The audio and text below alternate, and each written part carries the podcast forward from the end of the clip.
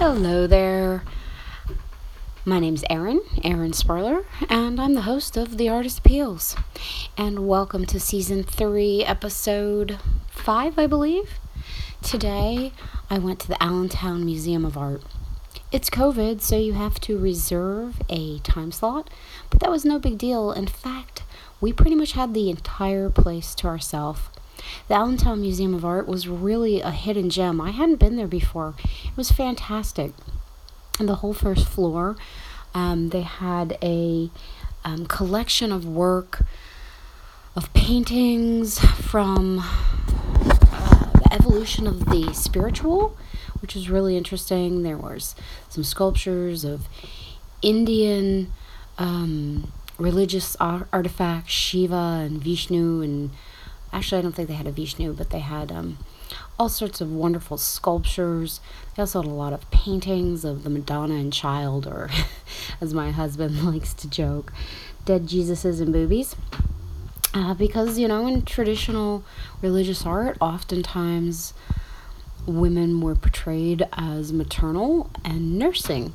And so they often had one breast out to show um, the the maternal aspect, nursing the baby and so forth and so on. And there were indeed a couple of boobies in the museum, so very good stuff. They also had a wonderful display of more modern paintings, and then upstairs they had a cool display of prints, woodblock prints. And I have a couple short videos on Instagram. You can see some of that work, some of the modern work um, some of the woodblock prints. I was especially excited about all the circles. There was a gentleman there that did a whole series of 96 woodblock prints in circular form. Love me some circles. Um, if you know my Instagram account, Erin.circles, I've been painting ensos or circles for three years now. Got over 900 of those bad boys.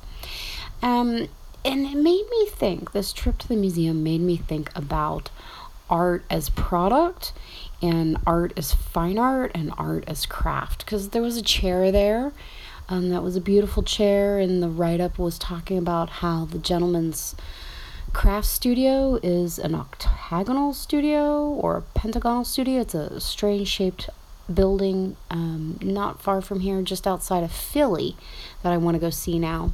And of course, they had a Frank Lloyd Wright museum or library. Um, in the museum, they had a library that Frank Lloyd Wright had designed that they had moved there.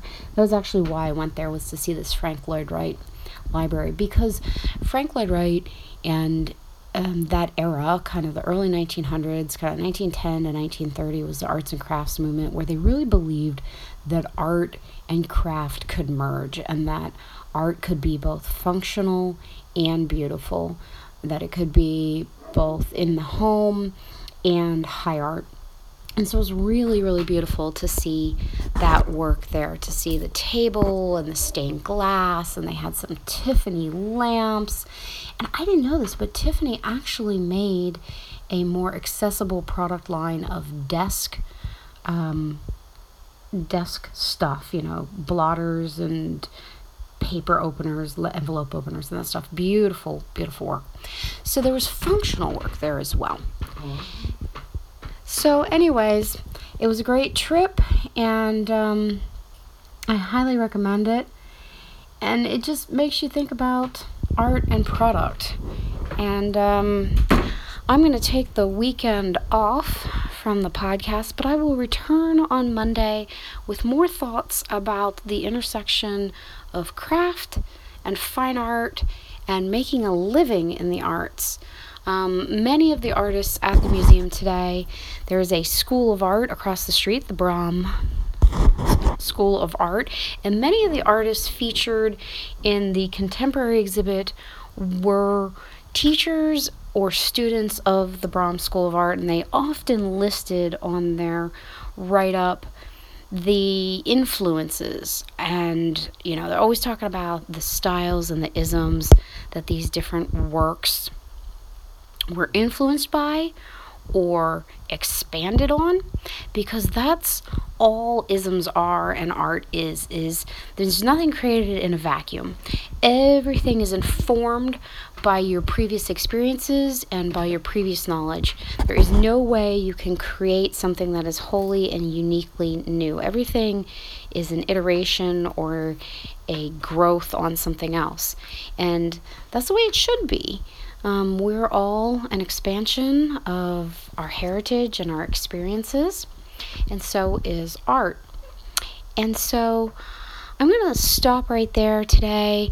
Go to Instagram to see some of the work I'm talking about, Erin Dot Circles, and you can see some of the work. Um, it's very thought provoking to think about and go to a museum, and I highly recommend it because this wonderful museum had such a diverse range. They also had same um, conceptual art in the entranceway, and that is a very interesting topic.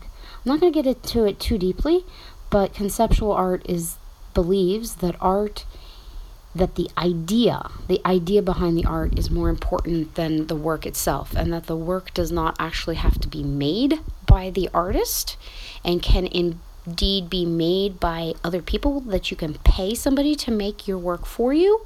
And it counteracts the whole idea of art as something you can buy. How do you sell an idea? So conceptual art is the idea behind the art is what is important. It doesn't matter who makes it. So the craftsman becomes more of an employee if that makes any sense. So, um, I'd love to hear your thoughts on the idea of the intersection of fine art, conceptual art, and craft, and making a living in the arts. Are the galleries a way that you can do this type of stuff? Is the gallery system still viable? Is the pursuit of art for art's sake something you're interested in? Is it valid? So I'll leave you with questions today check out the Allentown Museum of Art. It was a fabulous trip, and I'll talk to you on Monday. See you later. This is Erin from The Artist Appeals, and you can follow Erin.circles or check out previous episodes of the podcast at theartistappeals.com where we have wonderful interviews with amazing artists including Jane Davenport, Joe Packham, Denzel Quick, Don Mates, all sorts of amazing greats. Thanks for listening, and I'll see you guys next week. Bye.